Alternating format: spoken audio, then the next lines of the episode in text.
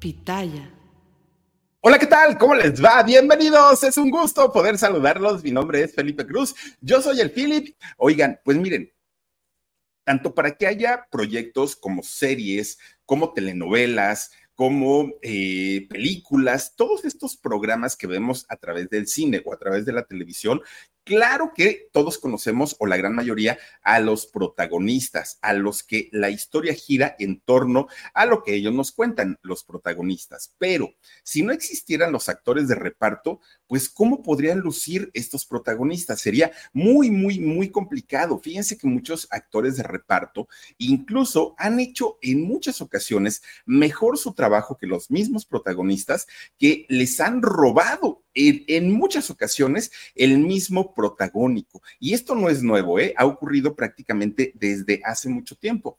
No, es tan común o no es tan fácil que los, que los actores de reparto alcancen la popularidad o la fama al nivel de un protagonista. Generalmente son actores que sí recordamos, que sí tenemos en mente, pero si nos preguntan, no, hombre, pues siempre, siempre nos vamos sobre el protagonista. Y miren, para muestra un botón, ¿se acuerdan ustedes de la telenovela de Cuna de Lobos, aquella que protagonizó doña, les iba a decir doña Catalina Krill? No, el personaje de Catalina Krill que eh, hizo María Rubio, esta gran actriz, María Rubio no era la protagonista de esta telenovela. De hecho, los protagonistas eh, eran Diana Bracho, ¿se acuerdan ustedes? Gonzalo Vega. Ellos eran los protagonistas, pero resulta que doña eh, María Rubio hizo tan, tan estupendamente bien el papel de eh, Catalina Krill que se robó el protagónico de la telenovela. A ese nivel pueden llegar estos grandes actores y no es fácil, no es sencillo que un actor de reparto alcance estos niveles tan, tan, tan padres de eh, popularidad. Pero fíjense ustedes, muchos actores, protagonistas o no protagonistas, que han luchado todos los días por ganarse el reconocimiento del público, por tener de alguna manera, pues, eh, algo de, aplausos y sobre todo ganar buen dinerito, que es de lo que se trata. Hay algunos de ellos que ya que lo han logrado, han echado a perder lo que han conseguido. Y miren, ese es el caso del actor del que les voy a platicar. A lo mejor por nombre no nos suena tanto porque en realidad lo ubicamos más por su apodo. Luis Armando Velázquez León y Soto La Marina. Y ustedes dirán, ay Dios mío, ¿y quién pasa a ser ese personaje? Bueno, a este personaje, fíjense que en la época de oro del cine mexicano se le ubicó y se le conoció mucho por el mote del chicote.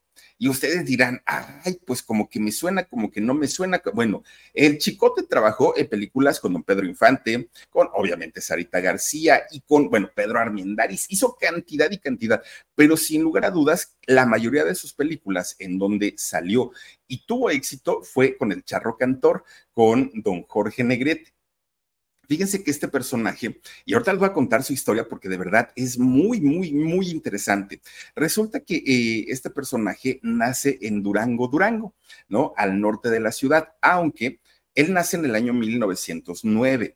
Mucha gente dice, no, no es cierto, no nació en 1909, nació en 1915, en 1913, en 1912. Bueno, le, han movido las fechas de nacimiento en muchas ocasiones, pero además, miren, ahí está el chicote justo con don, don Jorge Negrete. Fíjense que también hay personas que dicen, además no nació en, en Durango, nació en Guadalajara o nació en Jalisco. Otras personas dicen, no, hombre, si él nació en la colonia Guerrero, en la Ciudad de México. ¿Por qué hay esta confusión de cuándo y dónde nació el chicote? Oficialmente, él nace en 1909 y nace allá en Durango, Durango, Durango. De hecho, se dice que está cumpliendo 114 años, ¿no? Eh, este personaje y 40 de que murió, por cierto. Pero si hay toda esta confusión es porque este personaje del chicote nace haya sido en 1909 o en 1914, pues nace prácticamente en, en el boom de la Revolución Mexicana cuando lo último, último que importaba era dónde dejaste los papeles, dónde está el acta de nacimiento, eso no importaba, que además en esos años en México el acta de nacimiento era un papel sin importancia, déjenme les digo, lo que en verdad valía, lo que en verdad era, lo, lo que contaba era la fe de bautismo, la fe de bautismo expedida por la, Iglesia Católica, eso era un documento oficial. El acta de nacimiento pues era así como que, ay, pues nada más para que no, no digan que no te registré, pero lo que se le daba importancia era la fe de bautismo. Bueno, pues resulta que el chicote, por eso es que cuando se hace un censo posterior a la Revolución Mexicana, muchos de los habitantes de México y de muchas regiones del país, no crean que nada más de Durango o de Guadalajara o de, donde haya sido, en todo el país, muchos de, de las personas que estaban en este censo, la gente decía, a ver, nombre por favor, no, pues Felipe Cruz, este, ¿dónde nació? Pues creo que en Oaxaca, bueno, yo nací en la Ciudad de México, ¿no? Eh, pero amo Oaxaca. Bueno, entonces, no, pues creo que en Oaxaca. Ah, ¿qué edad tiene? Pues creo que 47. Este, ¿quiénes son sus papás? Pues ahí sí empezaban a recordar, ¿no? Pero la gente no daba muchas veces los datos certeros, primero porque tenían miedo que el ejército lo reclutara. Segundo, porque no recordaban, porque no tenían papeles oficiales. Entonces, para muchas, muchas de estas personas, no tuvieron esa oportunidad de saber cuándo había nacido, en dónde había nacido, ni siquiera conocer el origen de sus vidas. Fíjense, fue una situación bastante, bastante complicada en, en aquellos años. Bueno, lo que sí sabemos de Chicote es que ya cuando termina la Revolución Mexicana, cuando ya se establecen y que de hecho es cuando ya vive allá en, Durango, fíjense que él no quería ser actor, él, sus intenciones no eran de, ay, me voy a convertir en una estrella del cine de oro. No, hombre, él lo que quería era torear. A eso se quiso dedicar toda su vida. De hecho, fíjense que fue novillero novillero aquellos toreros principiantes, por decirlo algo, ¿no? Y en este deporte, ¿no? De, del, ¿cómo le llaman? El deporte de, ay, no, de la tauromaquia. Entonces resulta que él estuvo a punto, a punto de estar en esta ceremonia que se llama la alternativa. Esta ceremonia de la alternativa se la hacen a los novilleros para que después de esta ceremonia, ahora sí ya se les conozca como matadores o como toreros, ¿no? Ya tal cual. Pero fíjense que el chicote, justo antes de que le fueran a hacer esta alternativa o esta ceremonia para ya convertirlo en un torero hecho y derecho, pues resulta que un toro no se dejó. No se deja el toro, le ha acomodado un cornazo, bueno, no sé si sea cornazo o como se diga, pues le entierra el cuerno al, al, chicote, pero horrible.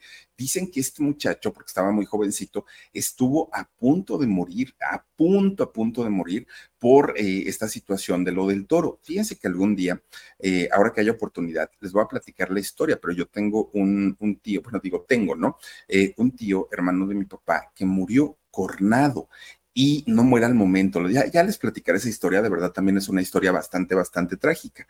Bueno, resulta que por este cornazo que le da este toro, Chicote queda gravísimo, gravísimo de, salud y fíjense que él decide retirarse de los ruedos. Obvio, después de esto le agarró un pánico, un terror a los toros y era apenas razonable, ¿no? Pues resulta que ya después de estar retirado de, los ruedos, el chicote estaba muy triste porque se había quedado acostumbrado a los aplausos, a la gente, al reconocimiento. Él finalmente había nacido para estar en un escenario de un tipo muy peligroso, pero finalmente un escenario.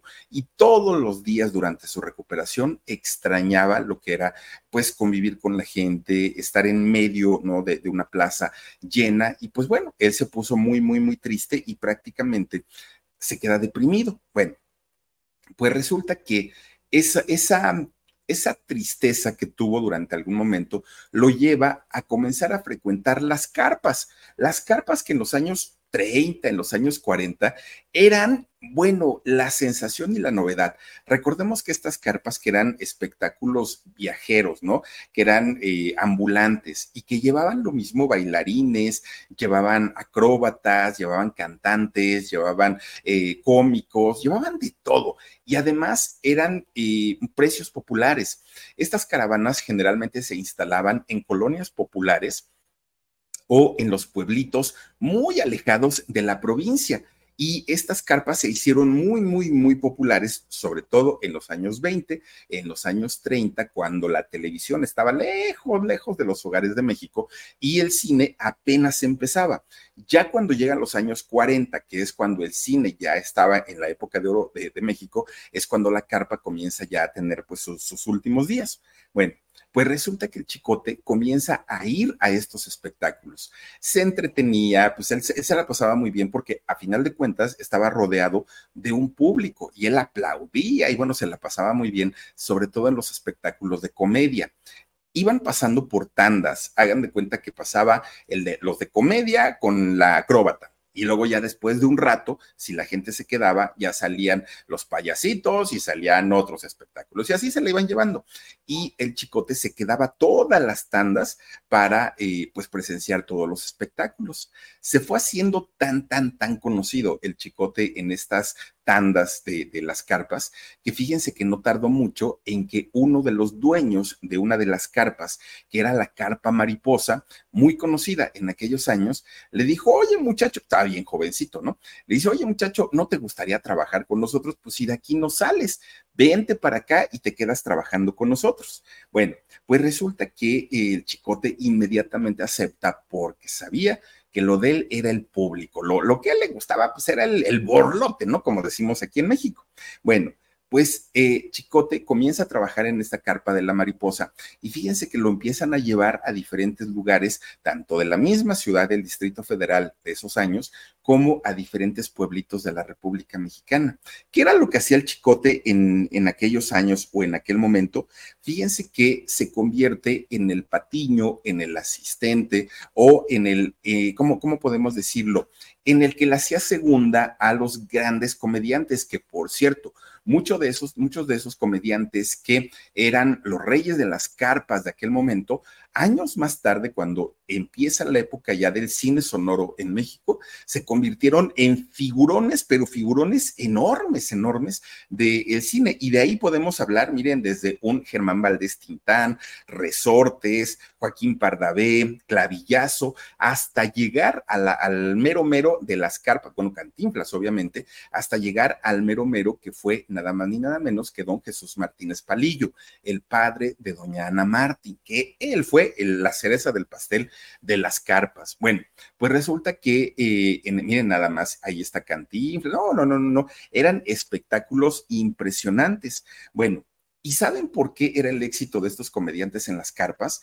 Porque ellos no utilizaban guiones, ellos no tenían un teleprompter que les dijera qué hacer, qué decir, cómo comportarse. No, hombre, todo era ingenio, todo era creatividad. Me dices una cosa, te contesto otra y no tenían que irse sobre un guion marcado, aunque la respuesta del público fuera diferente. Ellos se iban sobre la respuesta del público. Por eso es que tenían tantos, tantos éxitos. Y entonces, eh, en el caso de, de este ay Dios mío, se me, se, me, fue, del chicote. En el caso del chicote, comienza a trabajar en las carpas junto a todos estos grandes y eso, fíjense que le da unas tablas tremendas, tremendas, porque tenía él la obligación de estar con la mente muy despierta para saber qué le iba a decir el cómico, el que llevaba la batuta, para él poder contestar y todo tenía que ser muy ágil. Llegaba el siguiente espectáculo, el siguiente show, y se cambiaba totalmente el tema, se cambiaba totalmente todo, porque además los sketches, que generalmente eran sketches políticos, iban cambiando de acuerdo a lo que iba ocurriendo, a la noticia del momento. Hagan de cuenta como hoy lo que son las tendencias. Entonces, si ahorita está de tendencia algo, en cinco minutos ya no está y hay otra cosa nueva. Y así los comediantes de aquella época lo iban cambiando. Por eso era la importancia que tenían estos actores de reparto que en teoría tenían menos importancia, pero si ellos hacían mal su trabajo, el mero mero no lucía. Por eso es que eran tan, tan, tan importantes, ¿no? Bueno, pues resulta que empieza a convertirse en uno de los patiños más experimentados de aquel momento y se lo comienzan a pelear diferentes comediantes, porque decían, hombre, lo quiero yo, porque este cuate sí te responde y te responde a la de ya, no se queda pensando, siempre tiene algo que decir, y la gente estaba fascinada con el, trabajo del chicote. Bueno, pues resulta que había en aquel momento una triple, que son, eh, bueno, este, este tipo de cantantes que lo mismo hacían comedia, que lo mismo hacían absolutamente de todo, una mujer llamada eh, Concha Bustamante. Concha Bustamante, fíjense que le decía a este hombre siempre, ay, este, tú pareces Armando, pareces Chicotito, porque apenas te dicen algo y luego, luego reaccionas, luego, el chicote, si algo tenía, es que nunca decía que no a nada. Al trabajo no le sacaba. Siempre este hombre tenía algo, algo para decir y terminaba un espectáculo, ya se estaba cambiando para ser el otro. Un, un señor muy, muy, muy trabajador. Fíjense que en aquel, en aquel momento hace eh, el Chicote con varios comediantes un sketch que lo marcó definitivamente y este se trató del monaguillo y el cura o el cura y el monaguillo. Este fue de los sketches más aplaudidos en aquellos años y que consolidaron a Chicote como uno de los patiños más, más, más, más importantes de aquel momento. Fíjense que este sketch de, del cura y el monaguillo llegó a ser tan conocido, tan popular y tan exitoso que comenzaron a ir a verlo diferentes personalidades, no nada más del mundo de la comedia, del espectáculo, no, resulta que un buen día estaban en la carpa, ¿no? Ahí trabajando cuando de repente ven que entran así militares. Ay, Dios mío, pues ya nos vinieron a apresar, dijo el chicote. No, fíjense que no. Resulta que van entrando una cantidad de militares y en medio de toda esta caravana, por decir algo, iban nada más y nada menos que el entonces presidente de la República, Lázaro Cárdenas. Fíjense hasta, hasta, dónde llegaba, pues ahora sí la importancia que tenían las carpas y que tenían los comediantes en aquellos años. Bueno, Obviamente, cuando lo ven llegar, cuando ven llegar al presidente, dijeron, hay que bajarle a los chistes que estamos haciendo porque aquí está el presidente. Pero toda la compañía queda de acuerdo en que no, en que todo se iba a llevar a cabo tal cual, porque finalmente por algo estaba el señor ahí, porque alguien le debió haber dicho y recomendado este espectáculo. Bueno, cuando llegan los años 30, que ya para los años 30 el cine sonoro ya, ya sabía, eh, ya había llegado a México, resulta que un productor le dice al chicote, oye, vamos a empezar a trabajar ya en cine, vamos a empezar a hacer películas y todo, pero no podemos hacer grandes proyectos porque pues obviamente eso requiere muchísimo dinero, el cine es mucha tecnología y estamos hablando de los años 30. Entonces yo quiero hacer un cortometraje contigo. Si tú quieres, lo podemos hacer, pero pues es un corto, es algo muy pequeñito y es hasta cierto punto experimental. Este cortometraje se llamó Los apuros del chicote. Y sale, fíjense que sí salió Los apuros del chicote. Ahí sí, yo creo que fue su único protagonista o su único protagónico donde eh, trabajó el chicote. Fíjense que después de esto, comienza a ser ya contratado por diferentes productores de cine cuando la época de oro estaba iniciando, pero lo contrataron como actor de soporte, como actor de reparto o como algunos dirían actor de relleno. Fíjense que el chicote era tenía, para empezar, tenía mucho carisma. Era, era un charro porque le encantaba vestirse de charro, pero era chaparrito. El chicote era chaparrito. Hagan de cuenta que era el chicote y el mantequilla, ¿no? Eh, los comediantes de aquella época que eran como los, los actores de soporte muy importantes. Bueno, pues Chicote era chaparrito, era bonachón, era buena, bueno, se pensaba, fíjense, que era buena persona. Pues pronto, pronto, pronto, el Chicote comienza a tener una importancia en el cine de oro de México que se hace indispensable cualquier película, cualquier producción que requiriera al amigo, al compadre, al confidente, al asistente, al ayudante, pensaban o en eh, el mantequilla o pensaban en el chicote, casi siempre. Y trabajó con los grandes actores de la época de oro, pero ya les digo, con quien hizo una carrera importante fue con don Jorge Negrete. Jorge Negrete, cada que salía en una película y requerían de un personaje que estuviera como tipo asistente con él, era el chicote o el chicote. Bueno, imagínense hasta dónde llega no solo la amistad, sino esta dupla de, trabajo que a Jorge Negrete lo contratan para ir a hacer una película en España, que se llamó eh, Jalisco Canta en Sevilla. Cuando eh, Jorge Negrete es contratado para ir a trabajar allá, lo primero que dice, la primera condición, sí, pero me llevó a mi cuate, ¿no? Me llevó al chicote, porque él, pues, me da soporte en muchas de las escenas. Se van a trabajar a España y pues obviamente les va muy bien, les pagan en pesetas en aquellos años. Bueno, todo lo que fue los años 30, los años 40, el chicote se llenó de trabajo tremendamente. Lo, terminaba una película, ya estaba haciendo otra, ya estaba en una carpa, ya estaba en el teatro. Bueno, el chicote estaba para todos, para todos lados. Y con eso le llega la fama, le llega la celebridad, le llega, por supuesto, que el dinero.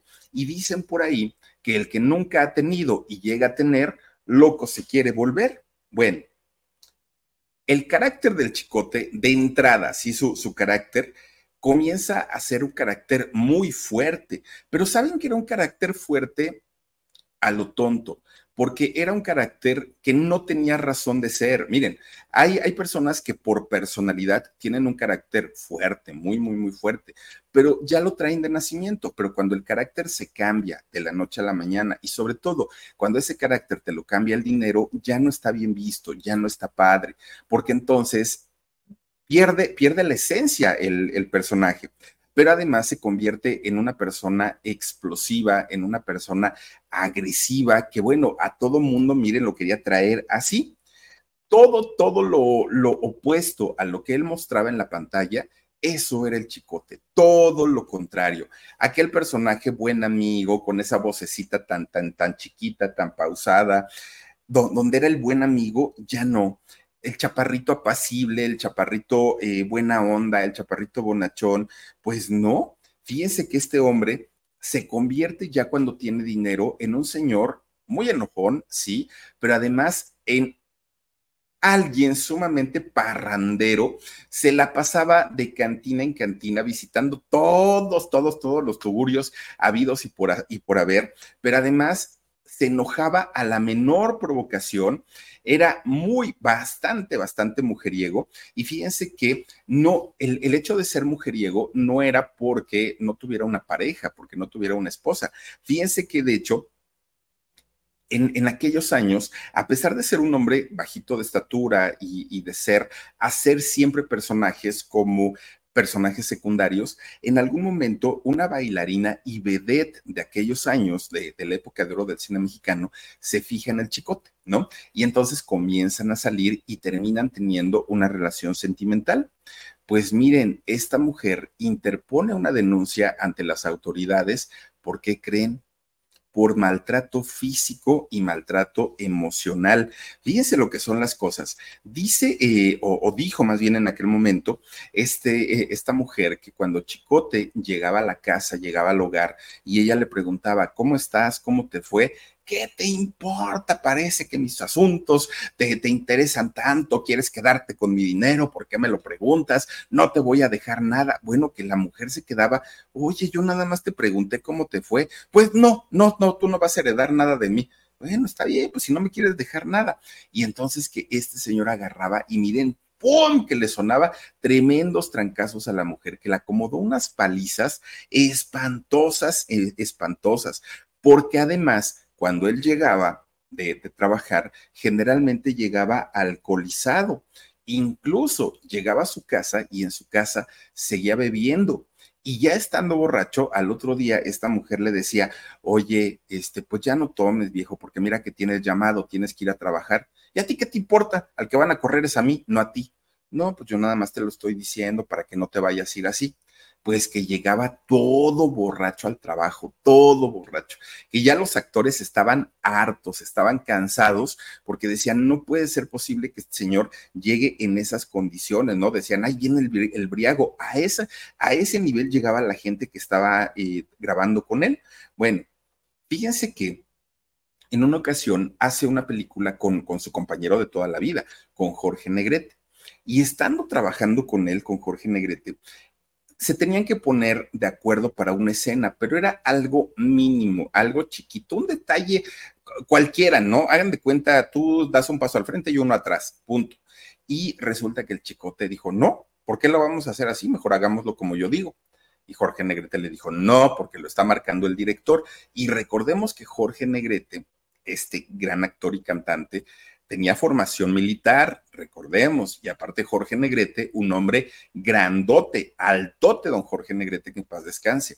Entonces, y un carácter explosivo también que tenía, ¿no? Eh, Jorge Negrete. Bueno, pues empiezan a discutir, fíjense, y eso que eran grandes amigos, empiezan a discutir porque Jorge decía de este lado, Chicote decía del otro, y el director daba otra orden, y bueno, se empiezan a hacer de palabras. Fíjense que empezaron a, gritonearse, empezaron a, empujarse, que de repente el Chicote, que siempre vestía de, de charro, siempre, y el traje de charro, el original, trae un arma, ¿no? Trae, trae una pistola colgado en, en, la cintura, colgada ahí en la cintura.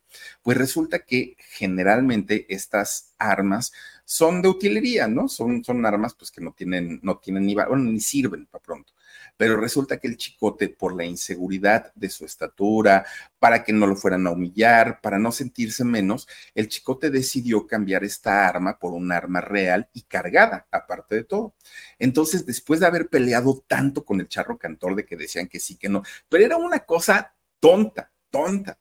Pues el chicote se enoja con ese carácter explosivo que tenía, se enoja tanto que le dice, pues a ver, charrito cantor, si de veras eres muy macho, órale, te reto ahorita a un duelo a muerte y a bala, no, no, a plomo.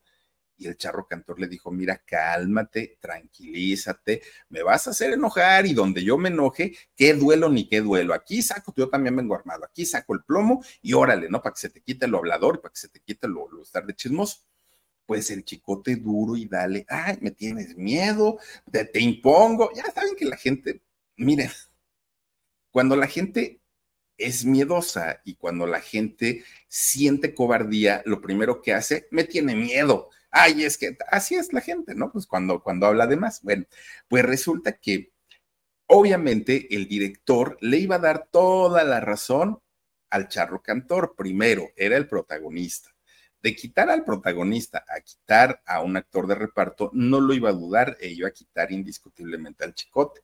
Pero además tenían miedo porque el carácter de Jorge Negrete era muy explosivo y sabían perfectamente que si lo provocaban mucho, iba a, ocurrir una desgracia. Además, lo que ya les decía yo, con este carácter que, que, se formó en la milicia, pues obviamente Jorge pues era bastante, bastante malhumorado. Pero aparte, Jorge Negrete, para aquel momento, ya pintaba para convertirse en líder sindical del gremio. Por donde ustedes le, vean, pues eh, Jorge Negrete tenía todas las de ganar, pero con todo y todo, el buen chicote, pues duro y dale, ay, me tienes miedo, por eso no sales, por eso no te, no, no, no te bates conmigo en un duelo. Bueno, provóquelo y provóquelo. Fíjense ustedes que eh, Jorge, Jorge Negrete termina pues tranquilizándolo, termina diciéndole, ya cálmate, vienes muy acelerado, hay que trabajar bien, lo calmó, fíjense nada más. Bueno, afortunadamente pues eh, no pasó a mayores, pero mucha gente sintió miedo en esa grabación porque dijeron, a ver a qué hora revienta todas estas cosas que, que, vivió este personaje, Armando, llamado el Chicote, era como una bomba de tiempo y una bomba de tiempo porque con un mal carácter, con una personalidad tan dispareja, estando armado, en algún momento las cosas no iban a terminar bien y eso se sabía. Pero fíjense ustedes que un día era 1946. Resulta que el chicote no sé si fue al teatro a ver una función o él trabajaba ahí, no lo sé, pero sale del Teatro Folis. Recuerden este teatro que al día de hoy pues ya no existe. Entonces sale de este teatro en su coche, ganaba su buen dinerito, sale en su coche y sale, no, no salió solo, de hecho sale acompañado por su asistente o por su secretario, salen eh, uno de un lado, otro del otro, pero en la parte de atrás iban tres chamaconas Tres chamaconas porque si algo tuvo el chicote es que era pues un, un mujeriego empedernido, ¿no? Entonces salen cinco personas en el auto del chicote. Y ahí van, miren, salen del Teatro Folis y van a visitar primero un bar, ¿no? Llegan a este bar y ahí empiezan pues a sacar las botellas y que entra de con otra y a tomar y a tomar y a tomar y a tomar. Luego se van a otro y luego a otro y luego a otro. Imagínense que les agarró la madrugada a todo este grupo de personas y ellos pues ya iban bien borrachitos, bien, bien, bien borrachitos. De repente, el carro que iba manejando el chicote iba circulando sobre la avenida Baja California cruce con la avenida Monterrey, que esto es en la colonia Roma de la Ciudad de México. La avenida eh, Baja California es una avenida amplia y la avenida Monterrey es una avenida creo que de dos carriles, creo. Pero resulta que eh, el chicote pues iba tendido, iba acelerado a todo lo que da. Y entonces, de repente, oigan, pues que le sale otro coche le sale otro coche, el chicote queriendo eh, esquivar el auto que les había salido quién sabe de dónde y alcoholizado, pues da el volantazo y se van a estampar contra un poste de luz. Este poste de luz lo tumban, se va la luz en toda la colonia, bueno, hacen un verdadero desastre ahí en el, fíjense nada más cómo quedó este hombre. Bueno, pues se, estampan ahí en este, en este poste. Fíjense que Chicote estuvo nuevamente a punto de morir, aparte de lo que le había ocurrido con el toro. Pero fue tan fuerte el golpe que se dio en la cabeza con el parabrisas que al momento, porque ahí pierde el sentido, cuando reacciona nuevamente el chicote, dijo, ¿dónde estoy? No veo nada, nada, había perdido la vista al 100% y estaba espantadísimo, seguía tomado, bueno, una cosa horrible. Fueron meses los que el chicote estuvo con, con, la vista en ceros hasta que poco a poquito y afortunadamente pudo recuperar la vista, porque la pudo haber perdido en ese momento. Y todo por, pues, por el alcoholismo, ¿no? Porque ya lo tenía bastante, bastante desarrolladito. Y ustedes dirán, yo creo que después de ese accidente a Chicote le cambió la vida y yo creo que después de ahí pensó mejor lo que, lo, que tenía que hacer, no sé, algo, ¿no? En algo debió haberle cambiado la vida, pero fíjense que no. Él siguió con su vida de desenfreno, con su vida, su vida de fiestas y su vida de mujeres. En lo único que sí cambió es que a partir de ahí, cada que él salía de noche, ya tomaba un taxi, lo cual se agradece mucho, ¿no? Porque no era nada más que se pusiera en riesgo él, ponía en riesgo a más personas que ni, de, ni la deben ni la temen. Y entonces el chicote le hablaba a su sitio de taxi, oigan, pues es que quiero ir a, una, a, una, este, a un lugar, él decía una casa de muñecas, en realidad se va a ir a meter a una casa de citas, a una casa de, de chicas. ¿no? Y entonces ya los taxistas de la zona donde él vivía ya lo conocían. Oye, es el Armando, que quieren que lo llevemos otra vez ahí con las chamaconas. Y era, pero tiro por viaje, tiro por viaje, que lo llevaban, lo regresaban a su casa, ¿no? Él era casado, déjenme les digo. Incluso, fíjense que este hombre se casó cuatro ocasiones, no fue una, en cuatro ocasiones estuvo casado. Digamos que las cada matrimonio debió haber sido importante para él seguro, por eso se casó. Pero las tres primeras esposas que tuvo no duraron mucho tiempo, muchos años, y además decidieron ni siquiera tener hijos. Él no tuvo hijos con sus tres primeras esposas. Fue hasta eh, la cuarta esposa con quien ya tuvo un poco más de estabilidad. ¿Y por qué terminaba cada uno de los matrimonios del chicote? Pues obviamente por ese carácter tan fuerte y tan horrible que tenía, porque además era parrandero, porque además siempre era infiel, porque además eh, se iba con las chicas buena onda, diría Fabián, Fabián Lavalle, ¿no? Y entonces, fíjense que después de ese tercer matrimonio conoce a una mujer, conoce a una chica llamada María de la Salud. Y con esta chica, María de la Salud, es con quien se casa por cuarta ocasión el chicote. Y fíjense, él dijo, Ah, no, con ella sí voy a tener un hijo. Pues, ¿qué creen? Efectivamente, tuvo un hijo, pero al poco tiempo, pues tuvo otro, y luego otro, y luego otro, y luego otro, y luego otro. Oigan, como mi tía Martina, tuvo ocho hijos, el chicote con su última esposa, ocho. Que para ese momento, el chicote ya tenía problemas con sus compañeros actores, ya tenía problemas con productores, con directores, con empresarios, con gente que conocía y a la gente que no conocía. Ya Chicote no era tan bien visto porque sabían que tenía un carácter terrible y que en cualquier producción a donde él llegaba a trabajar terminaban con tremendo, tremendo pleito. Por eso no lo contrataban ya tanto cómo eh, llegaron a contratar, por ejemplo, al mantequilla, que aquí lo vemos eh, también en esta imagen. El mantequilla nunca le faltó trabajo, nunca. Incluso el mantequilla llegó a hacer eh, películas ya en, sus años muy adultos. Bueno, el chicote también, pero dejó pasar un tiempo bastante largo para, para poder volver a trabajar. Bueno, a los productores y a los directores les molestaba muchísimo que el chicote tuviera un carácter tan explosivo y tan fuerte, pero si algo les ponía los pelos de punta era la irresponsabilidad, porque para aquel momento con su alcoholismo que tenía, los productores decían, es que una de dos, o va a llegar a la hora que quiera, o no va a llegar. Y si llega a la hora que quiere, va a llegar borracho. Ya, ya no la sabemos, ya sabemos cómo, cómo se las gasta, ya sabemos cómo funciona este muchacho. Bueno, pero no era todo Además, el Chicote sabiendo que era necesario como actor de reparto para muchas películas, comenzaba a tener exigencias que, bueno, a veces ya ni los protagonistas. Empezaba a decir, sí lo firmo, pero para eso necesito que me traigan esto y esto y esto y esto y esto y esto y esto. Bueno, ya se ponía en un plan bastante, bastante exigente. Fíjense ustedes que llega un, un, día en el que pues el chicote ni cuenta se dio en qué momento sucedió esto, pero inicia la década de los 60.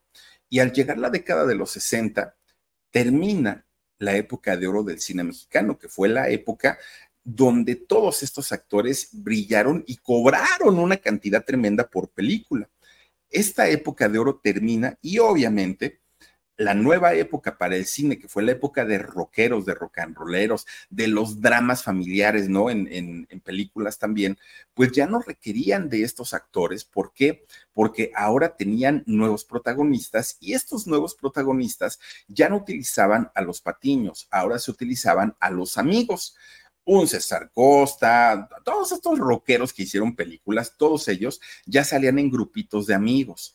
Entonces, para muchos actores, no solamente patiños, para actores protagonistas también de películas, dejó de haber trabajo. Ya no eran tan llamados, ya no eran, eh, ya, ya no tenían tanto, tanto trabajo como lo llegaron a tener en algún momento. Y lo peor del asunto, para aquel momento, el cuerpo de Chicote, que tanto, tanto, tanto lo había maltratado con la cornada del toro, con el accidente, con el alcoholismo, con el mal carácter, ya le estaba cobrando factura, fíjense nada más todos los años que pasó de parranda, desvelándose, gastándose el dinero, porque además de todo, el chicote no fue una persona ahorradora, no lo fue.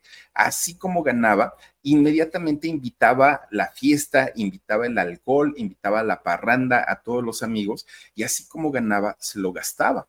Y esto que ocasionó que en el momento que llegan los años 60, que su cuerpo comienza a enfermar y que además no tenía trabajo, pues, ¿qué creen? Tuvo que comenzar a vender muchas de las cosas que llegó a tener, entre ellas propiedades e incluso joyas. ¿Por qué? Porque comenzó a endeudarse, comienza a endeudarse para poder sobrevivir. Fíjense que más adelante el chicote llega a declarar que estaba prácticamente en bancarrota, no tenía dinero, no tenía trabajo, estaba bastante, bastante mal económicamente todavía, todavía en aquellos años tenía alguno que otro amigo que, pues miren, de alguna manera le echaban la mano, lo apoyaban, incluso hablaban bien de él con los productores. Entre estos amigos estaba nada más ni nada menos que don Pedro Armendáriz, Pedro Armendáriz papá, y también estaba, eh, hay el que cantaba la de este, el taconazo, ¿cómo se llama, Omar? El, el que cantaba el taconazo, y fíjense que lo, lo, tenía ahorita aquí presente y se me, se me olvidó. El piporro, el piporro se llama, bueno, el piporro y Pedro Armendaris, papá, eran todavía muy amigos del chicote en, en aquella época. Entonces, él ya estando sin dinero, sin trabajo, absolutamente sin nada, fue y recurre a sus amigos y les dice, oigan, no sean malitos, yo sé que ustedes van a hacer una película, que ya los contrataron, que ya firmaron un contrato, háblenle de mí al productor. El productor que iba a hacer, que iba a hacer esa película era don Julián Soler. De esta dinastía de los hermanos Soler. Él iba a hacer esa película y le dice eh, el chicote a sus amigos, al Piporro y a don Pedro Armendaris, por favor recomiéndame en esta película, no sean así, miren que yo, yo, yo quiero estar ahí, yo necesito trabajo. Esta película se llamó Calibre 44. Bueno, por cierto, esta película de Calibre 44 se hizo en Cuautla, en el estado de Morelos. Y entonces, eh, tanto Piporro como eh, don Pedro Armendaris le dicen, no, chicote, es que eres muy atrabancado, metes en problemas a todo mundo, pero además tomas, o sea, te alcoholizas. Hombre, por eso es que los productores ya no te dan trabajo y a nosotros nos da miedo recomendarte porque pues al ratito nos vas a dejar en mal. No, se los prometo, miren que ya me voy a portar bien, este, yo necesito el trabajo, de verdad que me voy a morir de hambre. Bueno, total, van a ver al, productor, don Pedro Armendaris y eh, el Pipor. Y don Julián les dijo, no, no, no, no, este señor tiene una fama tremenda, es conflictivo, problemático, borracho, incumplido, le sacaron todos los defectos, ¿no? Y entonces, pues dicen, bueno, pues vamos a decírselo a él. Ya cuando se iban de salida, tanto el Chicote como don Pedro Armendaris, les dice don Julián, a menos que, y ya se voltean ellos muy contentos, ¿no? A menos que ustedes se hagan cargo de él, que ustedes lo cuiden y me garanticen que no se va, no, no, no se va a poner borracho, ni va a hacer dramas y entonces, pues, pues ellos dijeron, sí, claro, nosotros vamos a, cuidarlo, nosotros vamos a responder por él. Y entonces van y le dicen al chicote, chicote, si quieres de verdad que se te dé el trabajo, comprométete con nosotros a que no vas a probar ni gota de alcohol y a que te vas a portar bien. Bueno, él aceptó encantado de la vida y dijo, ¿cómo creen? No, yo no los dejaría en mal y menos que miren, ya tengo trabajo, bendito sea Dios. Bueno, el chico estaba feliz de la vida, ¿no? Bueno, pues resulta que un día se van a grabar, ¿no? A hacer allá en Cuautla, se van a hacer sus, grabaciones y en, de repente, tanto don Pedro Armendaris como el Piporro y el Chicote, tú, quién sabe, pues aquí estaba ay, hay que buscarlo, no se nos vaya a fugar y al ratito cuando lo busquemos ya está todo borracho. Ah, no creo. Al ratito, al poco ratito, entra, pero miren, una persona así con su mandil, ¿no? Corre y corre, don Julián, don Julián, venga, por favor. ¿Qué pasó? Don Julián, el productor, don Julián Soler. ¿Qué pasó? Ay, es que uno de sus muchachos ya está ahí en mi cantina metido y está haciendo una de pleito. Bueno, imagínense que ya agarró a balazos a la, a la rocola. ¿Cómo? Que agarró a balazos a la rocola. Vamos, y ahí entonces para el chisme, ¿no? Pues para ver qué había pasado. Entran a la cantina, híjole, ahí estaba el chicote, chaparrito trepado encima de una mesa. Dispárele y dispárele a la rocola. ¿Saben cuál era el problema? Que la rocola no tenía canciones de don Jorge Negrete y el señor quería escuchar a Jorge Negrete. Bueno, en ese momento, fíjense que don, don Pedro Armendaris, muy enojado, y, Piporro, muy enojado, van y le dicen, chicote, lo primero que te estamos diciendo, ¿cómo es posible que mira nomás, ya estás todo borracho? ¿Qué? ¿Tienen algún problema conmigo? Órale, de una vez ahorita nos batimos en un duelo a plomo y a ver quién gana. Y todo el mundo sabía que el chicote, pues sí, tenía sus arranques bastante, bastante fuertes, pero además que si lo decía, lo cumplía y además que su arma sí estaba cargada. Entonces, pues, los otros dijeron, no, sabes que ahí quédate, ¿no? Pues ya mira, ya nos hiciste quedar mal con el productor, pues ya qué hacemos, ya vámonos. Y se sale el chico, se sale este piporro con don Pedro Almendaris, pues obviamente diciendo hasta lo que no, porque pues imagínense, nada más los hicieron quedar mal. Pues el chicote cuando ve que Pedro Almendaris y el piporro se van, ¿qué? ¿Me tuvieron miedo? Por eso se están yendo, bola de quién sabe qué les empieza a gritar cuando le refresca la mamá a los dos y vaya, así que les dice don, don Chicota los dos, bueno, todo el mundo dijo aquí ya se hizo la balacera, ya se va a armar todo, pero hasta eso no, se calmaron y se fueron tanto don Pedro como este don, don Pipor. Pues bueno, miren, finalmente se tranquilizaron los ánimos. Obviamente, eh, después de, de, la borrachera, después de esta borrachera, el chicote llegó a trabajar, ¿no? A esta película. Y resulta que ahí sí fue donde aprovechó Pedro Armendáriz y el Piporro para decirle, oye, lo primero que te dijimos, que no tomaras y mira nada más, ya nos hiciste quedar mal con Julián, eso no se vale. Bueno, ya saben, ¿no? Y entonces el, el chicote chaparrito, ¿no? Así con su carita de no rompo un plato. Resulta que amigos, perdonen, es que miren, se me metió el diablo, pero yo no sé qué me pasó, ese maldito alcohol que nada más me hace perder los estribos, pero de verdad yo no soy así, se los juro. Bueno, el otro ahí disculpándose, ¿no? Pues le dijeron, por favor, te vamos a pedir que no lo vuelvas a hacer, chicote, no te vuelvas a emborrachar porque ahora sí nos va a ir muy mal a todos. No, no, no, no, no, ¿cómo creen? Bueno, no pasaron ni 24 horas cuando de repente el piporro lo, estaba buscando. ¿Y dónde estará el chicote tú? ¿Dónde se habrá metido? Y entonces estaban en el hotel una de las chicas que trabajaba en el hotel, ¿a quién buscan? Al chaparrito borracho, allá está tirado en un camastro. ¿Cómo que está tirado? A ver, vamos, y ahí va otra vez toda la bola en, en palchisme, ¿no? A ver cómo estaba. Ay, el chicote tirado boca abajo ahí en, un camastro al lado de la alberca, pero miren, ay, el otro bien borrachote, pero bien borrachote. Bueno, pues llega a la hora del llamado y el chicote va a trabajar todo briago, imagínense nada más. Bueno, pues resulta que lo regañan mucho porque para eso no eran ni siquiera las 11 de la mañana.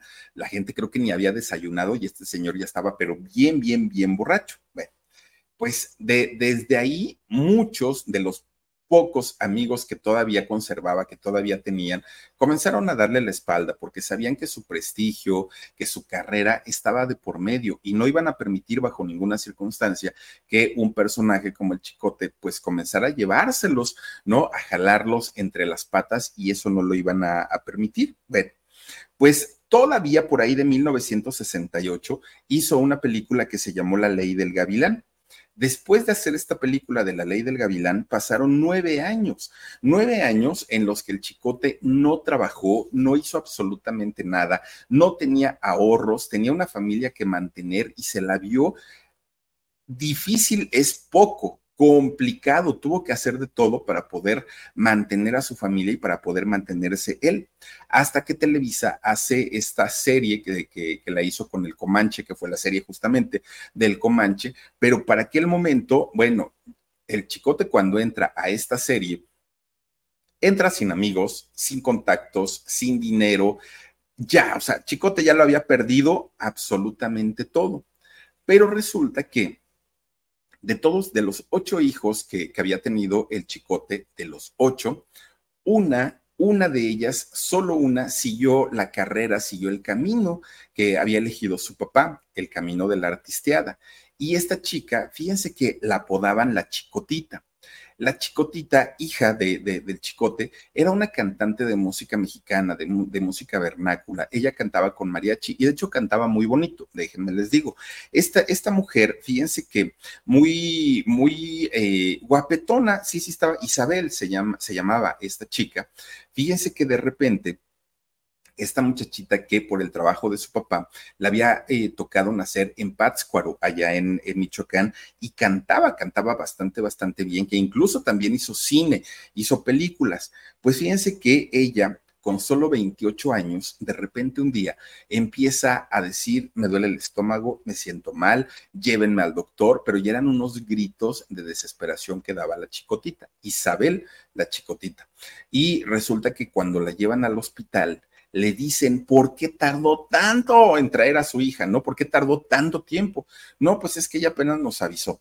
Y resulta que le hacen estudios y ella tenía una peritonitis terrible, pero para el momento en el que la, la, chicotita llega al hospital, la peritonitis ya estaba muy avanzada y aunque sí la operan, ella pierde la vida con solo 28 años el chicote después de esta noticia, que además era su única hija que había seguido la carrera, entra en un estado de depresión total, se agravan sus problemas económicos, se agravan sus problemas con el alcohol, su carácter se, endurece muchísimo más de lo que ya era.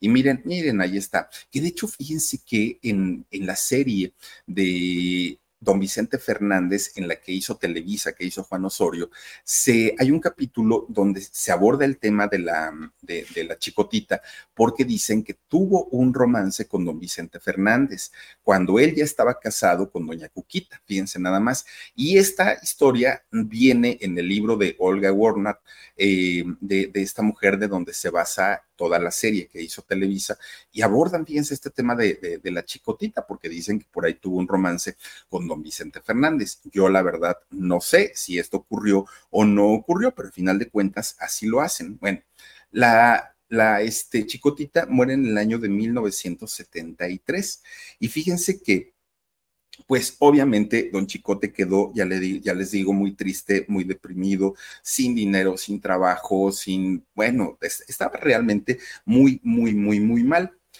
Tan mal estaba que él pensaba que los productores no lo contrataban porque pues él pensaba que era, lo consideraban un mal actor, cuando en realidad no lo era.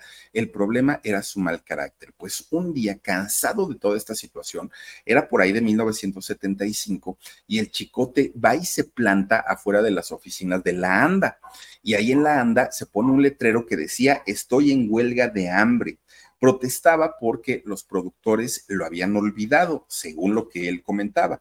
Y fíjense que de algo sí le sirvió, y sí le sirvió porque después de ahí sí tuvo ofertas de trabajo, aunque pues fíjense que las películas que le dieron para hacer después de esta huelga de hambre fueron este tipo de películas de bajo presupuesto, con baja calidad, o sea, ya nada que ver con lo que había hecho, sobre todo en la época de oro del cine mexicano. Ya de lo mejorcito que hizo el Chicote, ya siendo una persona adulta, fue el personaje del abuelito de la India María en películas como El Coyote Emplumado o como Ok, Mr. Pancho. A ver si lo tienes, Omarcito, ya de viejito en estas películas de, de la India María, que es que fíjense, es que de verdad que se veía un viejito tan agradable, tan simpático, tan bonachón, tan buena onda, cuando en realidad era todo lo contrario en la vida real. Pero eh, miren, ahí está en, el personaje que hizo como el, abuelito de la, de la, India María. Fíjense que la última película que hizo eh, el Chicote fue Aborto, Canto a la Vida, que la hicieron en 1983 porque ya estando en una edad muy avanzada, miren, ahí está, creo que es la del coyote emplumado, ¿no? Y, resulta que sus últimos años los pasó en una casa que tenía en Ciudad Nezahualcóyotl. Ahí era donde vivía y sus últimos años los pasó ahí prácticamente en el olvido. Ninguna celebridad estuvo en sus últimos días, en sus últimos momentos, los productores ya no querían saber absolutamente nada de él. Prácticamente el gremio artístico le, dio la espalda en sus últimos años. El 20 de marzo del año 83, cuando él tenía 74 años, un infarto lo sorprendió y muere, fíjense nada más, el, el buen chicote alejado de todo el mundo artístico.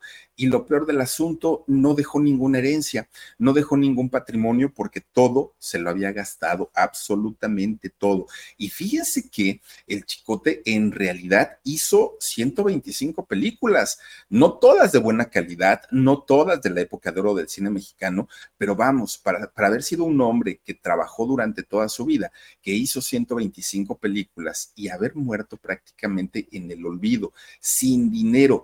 ¿Y todo por qué?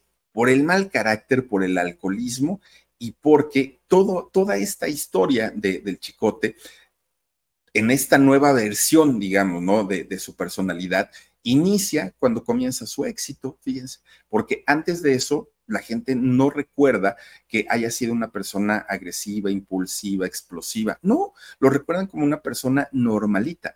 Todo cambió cuando el señor comienza a ganar su buen dinerito, cuando comienza a tener fama, cuando pudo tener a las mujeres que él quiso, ahí su, su historia cambió y cambió para mal, fíjense nada más. Como bien dice, ¿no? El dinero, la fama y el éxito no lo son todo en la vida y cuando se pierde la, esencia, cuando se pierde la sencillez, pues ahí valió gorro todo y ese fue el, pues la lamentable historia, ¿no? De, de este personaje, porque pudo haber sido totalmente distinta, pero miren, pues ahora sí que se dio de esa manera, ya que se puede hacer. En paz descanse, eh, desde hace 40 años él ya no está aquí, el chicote, pero bueno, en paz descanse este personaje. Ahora sí, antes de irnos al alarido, porque ya no, ya, ya casi nos tenemos que ir, vamos a despedirnos saludando, mi queridísimo Marcito, a María Iniestra. Dice Philip, qué gusto escuchar la historia de este cómico, el chicote. Gracias, María Iniestra, te mando un besote. Marian Scott dice, me encanta el nuevo canal, saluditos a Israel y a tus lindos eh, TV, ay, ¿qué son los TV tú? Eh, TV, TV, TV, TV, tíos, debe ser, ¿no? Yo creo, me imagino. Ay, Miriam, te mando un beso enorme. Verónica Ramírez dice, mi Philip, qué bonita playera, regálamela, la amo a los gatos. Dice, para mi cumple, ¿me podrías mandar un México? Soy tuya, claro, con todo cariño. Beatriz Villagómez dice, eh, la repetición Oye, yo quiero un cierro mis ojos. Gracias por los saludos y besos para todos y agüecitos. Te mando un beso. Amigo Mauricio Rebolloso. Dice saludos María Isabel Morales. Buenas noches. Mauricio siempre ligando, ¿eh? Siempre, siempre, siempre. Lisi dice, tuvo otros hijos aparte de la chicotita, pero solo les dejo el apellido pero solo les dejó el apellido. Mi compañera vivía en esa y se olvidaron de él. Fíjate que sí, Lizzie tuvo otros siete hijos, aparte de la chicotita, pero la única que hizo una carrera en el medio fue justamente la chicotita. Y tienes toda la razón, lo dejaron en el olvido. El mal carácter, el alcoholismo y todo lo que vivió pues yo creo que le pasaron una factura muy cara.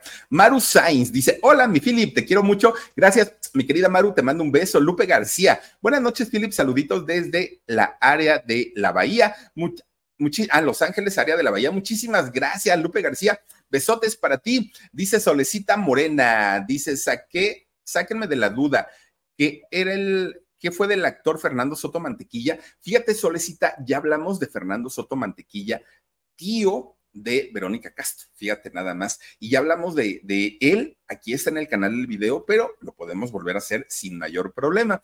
Oigan, muchísimas gracias por habernos acompañado esta noche, conectarse con nosotros. Les quiero agradecer enormemente. Recuerden que este mismo episodio ya lo podrán ver, eh, escuchar, perdón, en nuestro podcast que se llama El Philip y lo pueden escuchar en Amazon Music o Spotify.